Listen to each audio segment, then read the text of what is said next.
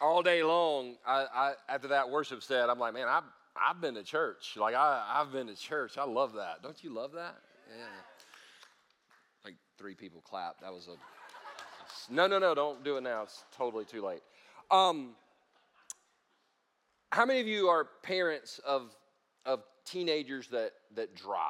Anybody? Okay, yeah, yeah, yeah. Um, we got a, we'll have a prayer group afterwards in the lobby. This this week was it was a it was a bit nostalgic for me because Karis, my daughter, this past Monday got her her permit, and that was weird because I remember her being born, holding her in a in like one hand, and people going, "Don't blink! It happens so fast," and I would get so mad. And then I blinked, and she on Monday she's like, "Hey," and, and she's got her permit. And it, I got nostalgic. I just started thinking about taking her on daddy dates. I, I used to do this thing every Saturday when I would get her up and take her on a daddy date. And it was weird. Um, and if you're a dad, you you know it's a little weird when you take the kid out for the first time. You don't know what to do with the kid because the kid just stares at you, can't have conversation. So I would take her to Chick-fil-A, and she couldn't eat Chick-fil-A food. She had to eat her food, so I'd feed her her food. But she always looked at my food at Chick-fil-A, and she would she would drool. I would eat and she would drool. And that was kind of cool because I'm, I'm guessing another fifteen, twenty years, she'll roll me into Chick-fil-A. She'll eat her food and I'll drool, have on the bib and everything. So I'm, but I'm fine with that. So I was just kind of thinking about some dates we've had and years and years and years ago. She was probably about one and a half, two years old. We went to um, the duck pond. Now, if you're not from Anderson, let me explain this. We have a, in Anderson, we have we have a pond with some ducks. And we call it the duck pond. Or if you're in local politics, Cater's Lake. But that's a whole nother story for a whole nother time. So we went to the duck pond to feed the ducks. And y'all, I'm, I'm just, and now listen, I'm not asking for a duck. I don't want any ducks. I didn't say this this morning. I'm kind of scared what's going to happen this week. Like people are going to be dropping ducks off. But I love ducks. Ducks make me happy. I've got, in fact, my in my backyard, the lady two doors down actually raised some ducks, and we have some ducks in our retention pond, and every time I go out there and they're swimming, I, just, they, I don't know why ducks just make me happy. Y'all remember that season of Friends with the duck in it? And it just, I was like, that's my favorite season because of the duck. And so anyway, we went to the duck pond because ducks make me happy, and we went to Publix to get some bread, and we went to the duck pond. We're feeding the ducks, and, and everything's great, and we're having fun. But they also have geese at the duck pond. Now, let me just tell y'all how I feel about a goose. I would rather have a cat than a goose. Y'all like, oh, it just got real. Yeah, yeah, yeah. I like I I hate geese, and this is one of those. So so this goose comes up, and this goose is they're, they're mean. They're mean. They're possessed by Satan. They are absolutely mean. So this goose comes up and spreads its wings out at all these ducks and hisses, and the ducks run off. And Karis looks at me, and I'm like, I don't know, baby, that's, um, I saw that happen in a Baptist church one time at a deacon's meeting. I'm trying to explain it to her. She didn't get it. So so I, everything was good, and then the duck, then the goose turned and looked at me. I've never been in this situation, and uh, my, my gun was in the truck, um, and so he spread his wings even bigger and hissed. And in that moment, I wish I could tell you I was strong, I was a man, I manned up. I freaked out because then he started running at me. And I, in one, I scooped Karis up and started running in this direction. I, I'm kidding. I, I'm so thankful that nobody was out there with their little camera phone going, ah, oh, we got Pastor P on. I mean, because some, because I'm telling you, it would have broke YouTube. I am, and I don't know how long I ran from the goose. I was running from the goose. I don't know how long, but it hit me at some point, and I stopped because this thought ran through my mind. I'm running from a freaking goose. So I turned around, and he stopped. And I stared at him. I said, in the name of Jesus, I will punt you. And I did, I did. And he back up. And I, listen, animal lover, I'm glad you're here tonight. I would have punted. I love animals. You would have loved the arc on the punt that I, that I did with that goose, all right? And I've never gotten over that. I've never forgotten that story. Some, it, it absolutely happened, and I've never forgotten it. And the reason why is this. I was running from something that had no power over me. I was running from something that had no authority over me. I was running from something that I should have never ran from in the first place. And the reason I open with that tonight is because there's some people here in this room, or maybe you're watching online, and you're you're a Christian, you're a follower of Christ, but but you're running from something that you have no business running from. You have authority over the enemy, you have power over the enemy, you have victory over the enemy, but unfortunately, sometimes as Christians, we get so freaked out by what the enemy says and how big the enemy seems, and we run from him rather than taking authority over him. And I just, tonight, I just want you to, when you walk out of this place, I want you to know that victory is not something we ask Jesus for. This victory is something we have, and we walk out. We're asking Jesus for victory, and he's like, cross and empty tomb. Like, what, what else did you want? So, so tonight, tonight, tonight, we're going to go to a, I would say, one of the top three Bible stories in all the scriptures. We're going to talk about David and Goliath. Now, let me tell you the reason I'm excited about this, this message. I wrote it five years ago. I wrote it five years ago for another church. Second Chance didn't exist at the time because um, I hadn't met my friend from the U K that was crazy, that wasn't crazy, that told me how to do it. And so I wrote it five years ago. I was going to another church to preach it, and God said, "You're not preaching that one." And I was like, but it, I think it's kind of good. He's like, "It's not that good." He said, "Put it in the crock pot." And I was like, "Yes, sir." So I put it in the crock pot. And it's been sitting there. The title of the message is Sticks and Stones. It's been sitting there. It's been sitting there. It's been sitting there. And like last Easter, I was like, "Is it time?" He was like, "It ain't done yet." I was like, all right. And so, so a couple weeks ago, I wrote the message for tonight. And it was Mark two. We're going to talk about the Mark two action crew, about tearing the roof off and lowering the guy down, and it was great. And right when I got it finished and I'm ready to, like this past Monday, I had it all ready, and I preached through it, and God was like, "You're not preaching that one." I'm like, "Come on. We went with Sticks and Stones." I'm like, "Oh, snap." I pulled it up on my computer. I found it. Oh, that is good. He's like, "I know. That's why I'm God. You're not." So that's, I, I'm, this has been in me for five years. So I promise y'all I'll get y'all out of here by midnight, okay? Okay? So I'm just kidding. David and Goliath, David and Goliath starts with the Philistines and the Israelites doing battle in the Valley of Elah. Now, the reason that's important is because the Valley of Elah was a major trade route in Israel at the time. So whoever controlled the trade routes controlled the economy. There's, so there's so much going on in this text. And the Philistines and the Israelites, they, they did what a lot of ancient armies would do. They would, they would pick out their best warrior, and the other team would pick out their best warrior, and they would go head to head, and whichever one killed the other, the other side would say, "Okay, we'll, we'll submit to you for a year." Or it was like a, it was a way to spare the, all the men from dying, basically. And so that's what the Philistines and the Israelites had agreed to. Um, when we come to the story. By the way, be very careful about the agreements you make with the enemy. I didn't say that this morning. That was really good. That's what you get when you come to five o'clock. You get the, you get the extra side. You get the extra, extra cup of ranch dressing with your salad, all right? So, no, no, I'm serious. Be, be careful about making agreements with the enemy. Like, let me just give you an example.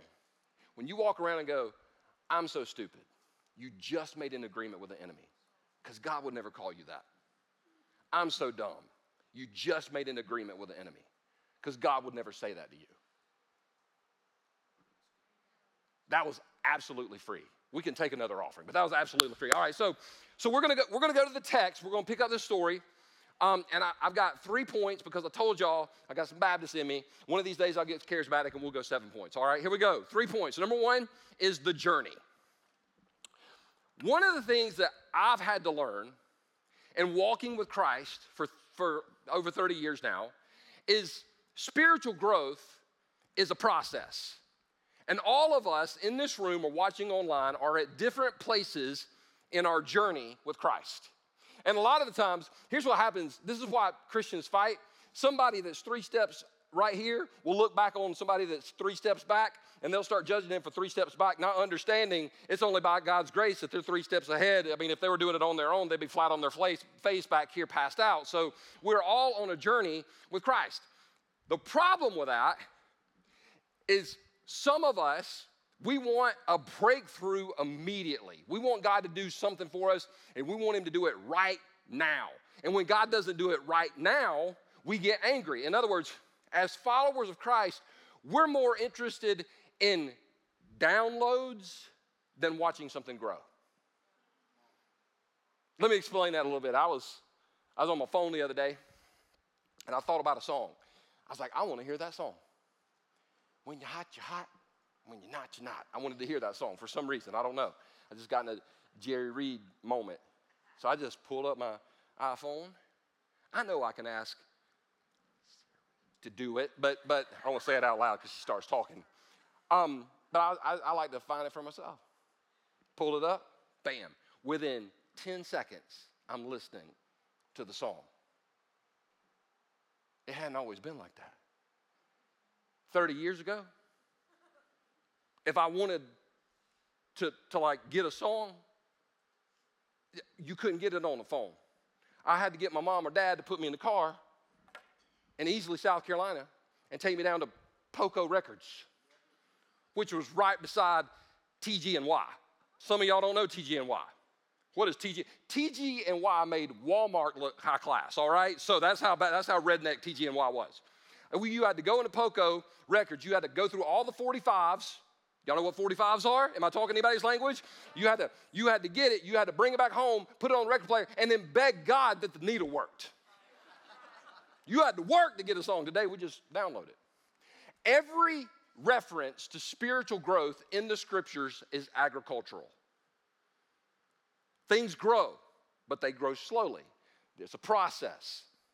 David, we're about to meet him, is in a process. He's on a journey. In First Samuel sixteen, he got anointed king. You think your teenager's got an attitude.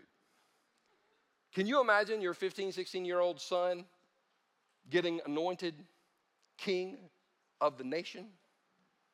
That'd be a bit, they think you got a ego to maintain? So, so David's anointed king, and he wasn't, he didn't, like nobody picked him. Like when Samuel came to anoint everybody, David, he, in other words, God's always looking for the person that nobody else is looking for. So he gets anointed king, and he's, he's, he's hanging out with sheep. And this is what's going on. One day, Jesse said to David, take this basket of roasted grain and these ten loaves of bread and carry them quickly to your brothers. I'm guessing, I can't prove this, but I'm guessing at this point, this was the cl- classic teenage eye roll. Oh, God. Kid ever roll your eyes at you? You know, I roll that head across the floor, you do it again, right? Hypothetically. And give these ten cuts of cheese to their captain. I always laugh when I read cuts of cheese because that's just the middle school boy in me. I, it just cracks me up. But he's got bread and cheese, bread and cheese, bread and cheese. You got pizza or quesadilla, right? You got something going on there. So take these ten cuts of cheese to their captain, see how your brothers are getting along, and bring back a report on how they're doing. David's brothers were with Saul and the Israelite army at the Valley of Elah fighting against the Philistines. So David left the sheep with another shepherd and set out early next morning with the gifts as Jesse had directed him. He arrived at the camp just as the Israelite army was leaving for the battlefield with shouts and battle cries, which is, um, well, that's another story for another time. Here's what's crazy. David could have, like, Jesse could have came to David and said, David, I need you to take some bread and cheese to your brothers who are fighting with King Saul. And David could have said, I'm sorry, Dad. You, I don't know if you forgot, but I am um, I'm anointed, and I am the, the king, and uh, I'm not your pizza delivery boy. And so, uh, you know what, Dad? Why don't you take the bread and cheese, and I will just, you know what? I am your king. No, no, no. David could have pulled that, but but David had this humble, contrite spirit, and he was simply willing to take the next step in his journey. He wasn't like, I'm in, I'm in King's College, or I'm in King's University, or I've been reading some books. He was like, you know, take some bread to my brothers? Absolutely.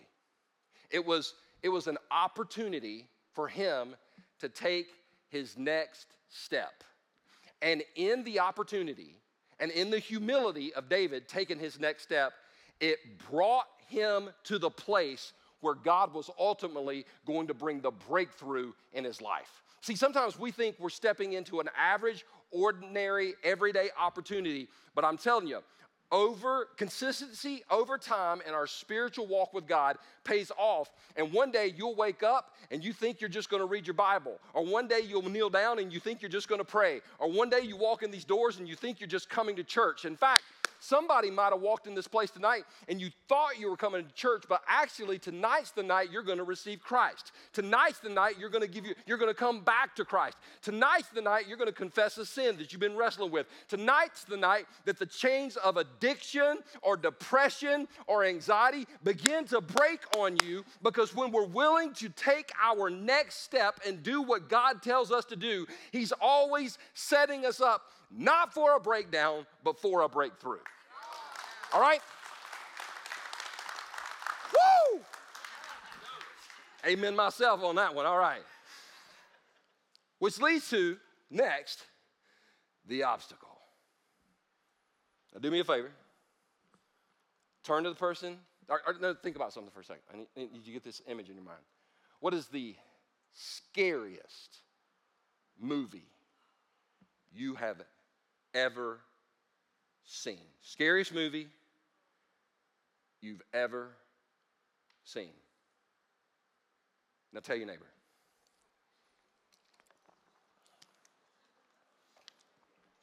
I didn't say discuss the plot line. Tell your neighbor the scariest movie you ever seen. Hey, hey, hey, hey, hey, dear God. All right, Jennifer, what's the scariest movie you ever seen? Exorcist. Exorcist? Anybody got Exorcist? It's freaking scary. Head starts spinning around. I saw that one time in a deacon's meeting, too. Um, I'm just kidding. I'm just kidding. Um, Greg, what you got? Huh? The Conjuring two. You watched both of them? Dear God. I, I heard a guy the other day say that said that he watched The Conjuring. And he's a, he's like a grown man, but his family was away, and he was like, this would be nice. twenty minutes in, he shut the movie off, went into his bedroom, shut the door, locked it, put the dresser in front of the door, and slept with a gun. I'm like, because that always works with a ghost, right? You just, you just, you shoot them. Now, now, mine's been a little different. If you've been here, don't yell it out if you've heard it. Mine's a little different, but you need to give me just a minute to explain it. The scariest movie that I have ever seen is Jaws. And here's the reason. The slasher stuff, it don't bother me. Somebody shows up at my house with a hockey mask on, he's, he's going to have a bad day. Just a, you brought a machete? Dude, this is South Carolina. Everybody's got an A R, all right? So, or the one where the girl crawls out of the T V? Man, she picked a bad spot to crawl out of somebody's T V as she's coming in my house. But Jaws affects me till this day. Because if we go to the beach, I don't go in the water. Like, we went to the beach this summer, and me and Shannon and Karis, we all go outside, and they're like, we're going to the beach. And I'm like, I'm going to be at the pool, because you can see in the pool. You can see everything in the pool. They go to, because here's, because I've tried, I've tried. But you go in the ocean, and you get about, listen, let's say you go waist deep, and you're fine. So something brushes your leg. Then you say it. Then you do it, right? That right there in the, but it's okay because you're in the ocean. So I don't, I don't, I don't go in the ocean because that, like somebody told me one time, said, what if, what if you got like the dream vacation? You got to go to Tahiti or Bora Bora, and you got on one of those things, that bungalows that are over the water. I was like, uh-uh, because Jaws ate a helicopter. Y'all remember when he ate the helicopter? He ate the tiki hut. Well, you in it, so I, so Jaws still affects me till this day. But it's it's ridiculous because the odds of getting attacked by a shark are so low. I mean, if there's a shark attack, they'll put it online or whatever. They put it on the media. They blow things up. But it's so. But it still affects. It's an obstacle because it's something that I saw that affected me. Just like I saw that goose spread out his arms, and it affected me. I heard the goose start to hiss, and it affected me. And some of us, we see that obstacle, and the obstacle is the enemy, and his voice and his size will affect us if we take our eyes off of Jesus and put our eyes on the goose. Let me show you what I'm talking about. We're told, soon the Israelite and Philistine forces stood facing each other, army against army. David left his things with the keeper of the supplies and hurried out to the ranks to greet his brothers. As he was talking with them, Goliath, the Philistine champion from Gath, came out from the Philistine ranks. Then David heard him shout his usual taunt to the army of Israel. Now here's what's crazy. The army of Israel were the children of God.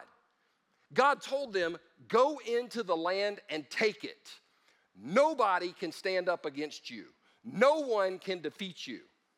But they forgot the promises of God.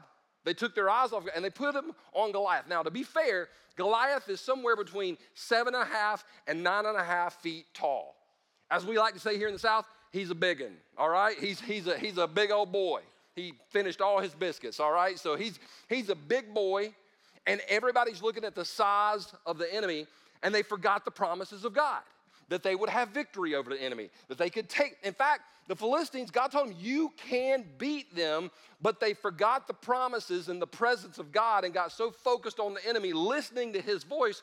And there are people in this room, including me, that if we're not careful, we'll buy into the lies of the enemy. You're not enough. You'll always be that way. You, you're, you're just like your mama. You're just like your dad. You're never going to, you know, this is a this is a generational curse. Come at me with no generational curse. I will spiritual backslap you in a heartbeat. We'll talk about that another time. You believe in generational? No, let me just handle that real quick. No, I don't. The Bible says, listen, the Bible talks about it, but the Bible also talks about personal responsibility. And if you want to sit around and blame your dysfunction on your mama or your daddy, you can go ahead, but you'll die in that dysfunction. And I pray that your children don't learn from you what you learned from your parents, because at the end of the day, we got to accept personal responsibility for our spiritual walk with Jesus. All right? I got the most jacked, like my, my father's side of the family is so jacked up, and my mama's side of the family, the family tree didn't branch that much, okay? I'm just saying, it was weird. So here we go. Let's keep going. As soon as the Israelite army saw him, they began to run away in fright. So here's what's funny. Earlier in the text, they're shouting the battle cry. Yeah, come get some. And then they get out to the battle, and they see the size of the enemy, and they hear him, and then they take off running. But, but that happens to us too. Isn't it funny how the enemy can take the smallest thing and get us sidetracked? I was on TikTok the other night. There's a lot of wisdom on TikTok. And something came on about like a like a Milli Vanilli song. Some of y'all are like, who's Milli Vanilli? Nobody knows, but but it was, if you got to Google it if you don't know what I'm talking about, but It was it was their song, Blame It on the Rain. And uh, what was funny is I was I was in a good place. But Blame It on the Rain came on. And it took me back to senior week at Myrtle Beach when I was in high school and did not know Jesus. And guilt and shame got all in my head. And for a few minutes, I had to put my phone down. I was like, man, I can't believe I did that. I can't believe I was at that place. I, and isn't it funny how you can be having the best day, and the enemy will take something from your past and pull you down? That's an obstacle. Some people, it's not your past. It's your, it's your present. It's not what you did ten years ago. It's what you did this week. And you feel stuck spiritually. I know what it's like to feel stuck spiritually. Heck, I've been stuck spiritually before. I, you're just, you don't know what to do, and you pray, and, and, and you feel, and then the enemy is shouting at you. And listen, he's not going to stop shouting, especially if he's getting through. And he is big, and he is huge. And I'm not telling you the, pro- the problem that you're facing isn't huge. I'm just saying God's bigger than, than the problem that we're facing. So, so if you're facing an obstacle tonight, here's what you need to know. Here's what you need to know. And I wrote this down, and this, this has just been my go-to. Every time in the scriptures you see an obstacle, Jesus turned it into an opportunity. Storm, opportunity to speak peace. Dead person, opportunity to bring them back to life. Sick person, opportunity to make them well. Jesus always turns obstacles into opportunities. So finally, all these guys with swords and spears and shields who are equipped to go fight didn't want to go fight. And David was like, well, I ain't got a sword, I ain't got a spear, I ain't got, you know what, I got a sling and a, and a rock. So David goes to Saul and he says, don't worry about this Philistine, I'll go fight him. Now at first Saul's like, ah, he's a little crazy, but then Saul didn't have any other options. So he sent David out, which we get to number three is the victory. Now, this next story, somebody's gonna get mad. And let you let me finish the story. Let me finish the story before you, because I promise you, you'll like the story. But in the middle of the story, there's probably probably more female than male will get mad. But you got to let me explain it. Okay, we good? I had some friends asked me to come over to Greenville several years ago, and they said we're going to go to lunch at the um the, at the Lazy Goat. I was like, that's cool. We ain't got no Lazy Goat in Anderson. I'm gonna filter that thought and just kind of save it for later, because that, that'll be that'll be a good illustration. I know I'm gonna say I don't get goat yoga. Like wow. Anyway, so anyway, so we went to the Lazy Goat, and um, I'm sit we're sitting outside, and I'm at a big table, and I look over to my left, and there's a big table. They're having fun. We're having fun and everything. But I'm all I, like I when I sit down, my back's got to be against the wall, and I got to be able to see everything. I'm that guy. So I'm kind of scoping the place out, and I look. And there's one of these little baby carriers. You know those little baby carriers that look so comfortable, I wish they made them for adults. I looked over in this baby carrier and saw the ugliest baby I've ever seen in my life. Yo, I'm not kidding.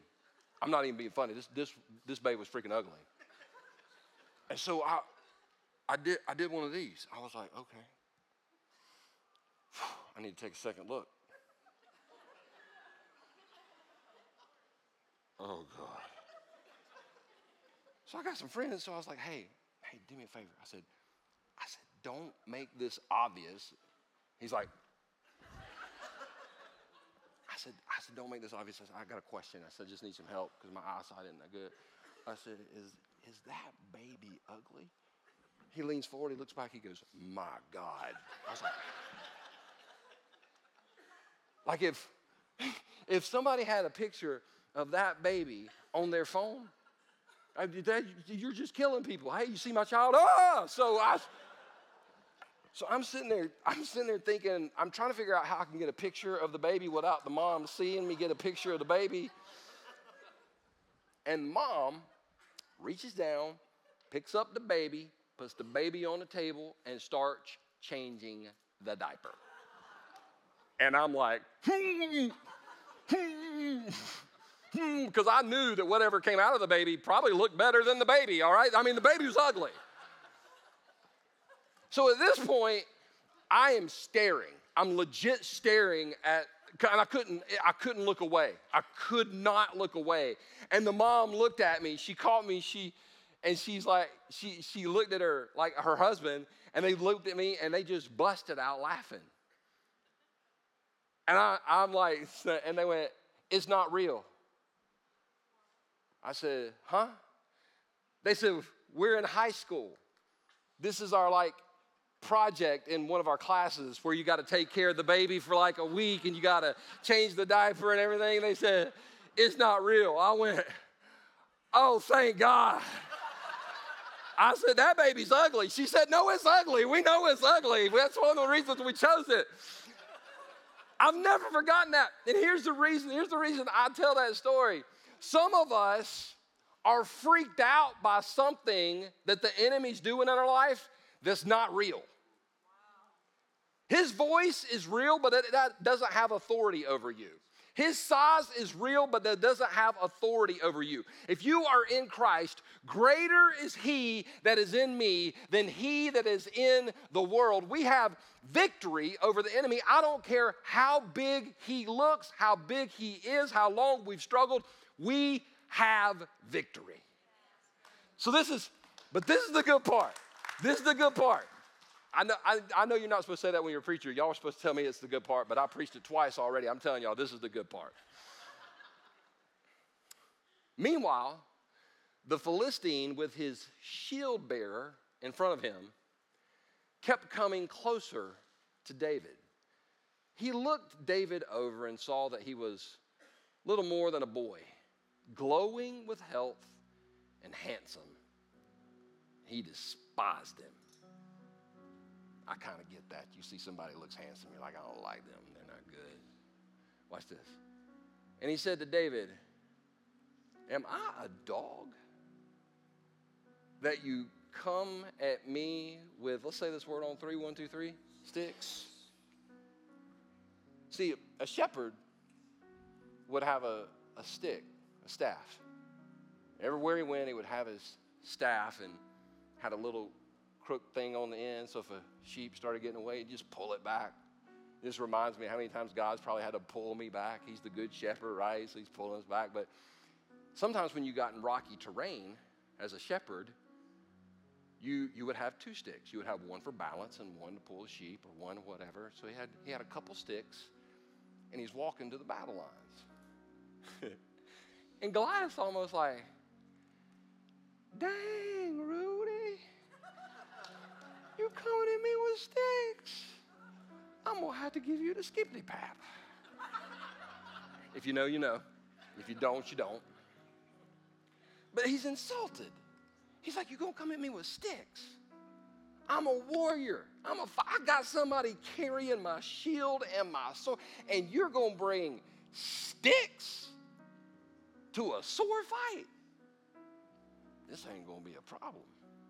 David didn't have a sword. Goliath had a humongous sword. So the Goliath's focused on the sticks, right?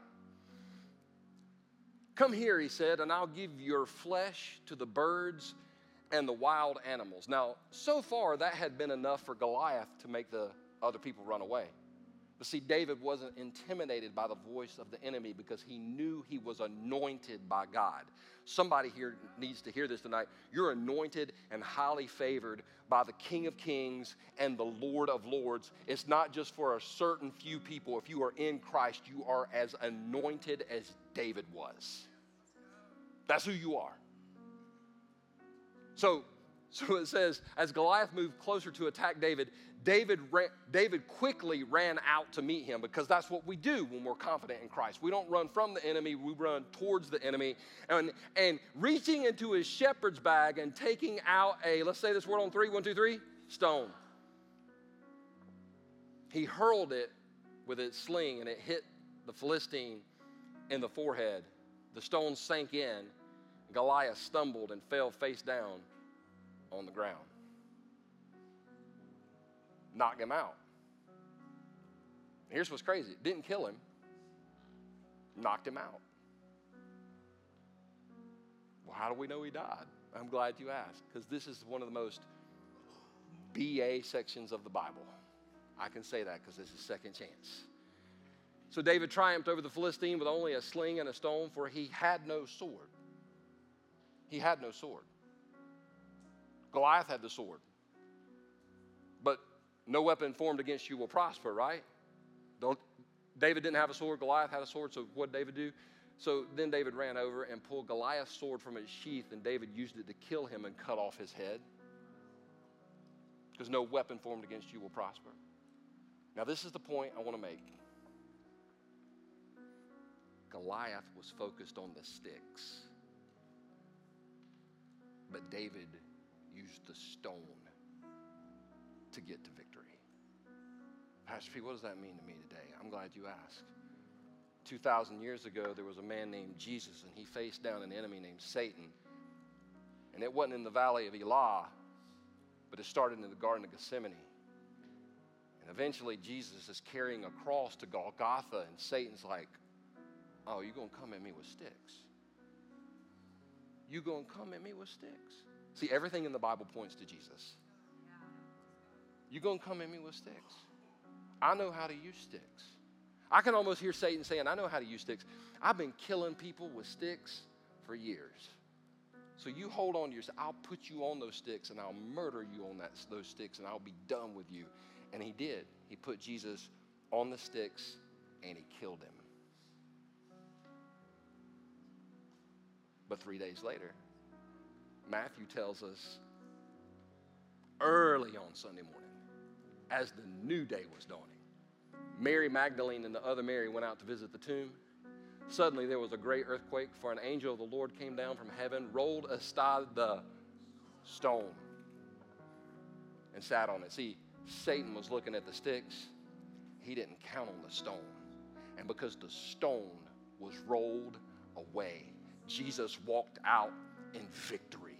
And because Jesus walked out in victory, we can walk out in victory today, no matter what we're facing, no matter what's coming against us. Like I said earlier, greater is he that is in me than he that is in the world. If you have Jesus living in you, Paul said in Romans, the Spirit of God who raised Jesus from the dead lives in you, lives in me, lives in us. So if that is true, what is our excuse? We have no excuse. We can walk in victory. Even when we don't feel it, we got to declare it. I'm victorious. I'm a child of God. I belong to the King of Kings and the Lord of Lords. First Corinthians fifteen fifty-seven says, but thanks be to God, he gives us the victory through our Lord Jesus Christ. And somebody here tonight needs to know, you are victorious. You are walking with Jesus. You are filled with his Spirit. And you don't have to hold down your head, because Jesus knows what we've done. He's paid for our sins on the cross, got up from the grave. He's alive today. He's alive in us. And because that is true, we win. We win. We win. We are victorious. And so before we do the invitation tonight, I want us to sing that out. I want us to sing it again. I want us to sing it like we mean it. I want to sing about the victory that Jesus gives us. So let's lift this up right now. I'm going to see a victory, and let's believe it for ourselves. Jesus, thank you today, right now, that in you, Jesus, we have, we have the victory. Right now with heads bowed and eyes closed, maybe you're here tonight, and you know what? Spiritually, you've, you feel like you've been defeated. You've listened to the enemy's voice. You looked at the size of your problem. God didn't bring you here to scold you. He brought you here to remind you that you're his child, and he loves you, and he is for you, and he is with you, and he has a plan for you, and it's greater than anything you could ever imagine. It's immeasurably more. It's exceedingly abundantly more. So if you're here tonight and you feel like you've been walking in defeat, right now, just right where you stand, why don't you, if you're a follower of Jesus, if Jesus lives in you, just thank God for the victory. Even if you don't feel victorious, sometimes you just got to tell yourself. Maybe you're here tonight because you've never prayed to receive Jesus. You've never asked Jesus to come in your life. And, and you can't have victory without Christ. It's impossible. And, to, and tonight you walked in and you know that tonight's your night. You need to pray to receive Jesus. If that's you, I'm going to ask you to pray and ask Jesus to come into your life out loud, but you don't have to do it alone, because we do this as a church family. We're going to pray together with you. We're all going to pray together out loud in one voice. But if you need to pray to receive Christ, just pray this out loud and mean it from your heart. Just everybody in the room right now, but if you know you need Christ, this is your prayer, just pray right now. Just say, Jesus Christ, I confess you as my Lord and my God. I know that I'm a sinner I need you as my Savior. I believe you died on the cross and rose from the grave to pay for my sins. Thank you for saving me, Jesus. Thank you for victory, Jesus. In your name I pray. With heads bowed and eyes closed all over this room right now, if you just prayed that prayer and you just asked Christ to come into your life, I want to celebrate with you. I want to pray with you. I want to pray for you. I want you to do me a favor right now and put your hands straight up in the air, because I want to pray for you. I want to pray with you. I want to pray for you. Anybody, thank you. Anybody else? Father, I want to thank you in the name of Jesus that all day long today that you have saved people. All day long today, you have changed people's lives. Father, I pray that right now, tonight, that as we walk out these doors, we would walk out of this place knowing, number one, that we spent time with you tonight.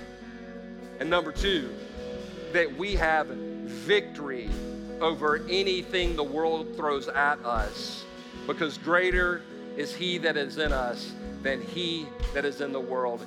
Everybody that agreed with his prayer said, amen and amen. Are you glad you came to church tonight? Me too. Hey, don't miss next Sunday night. It's going to be awesome. Love you guys. God bless.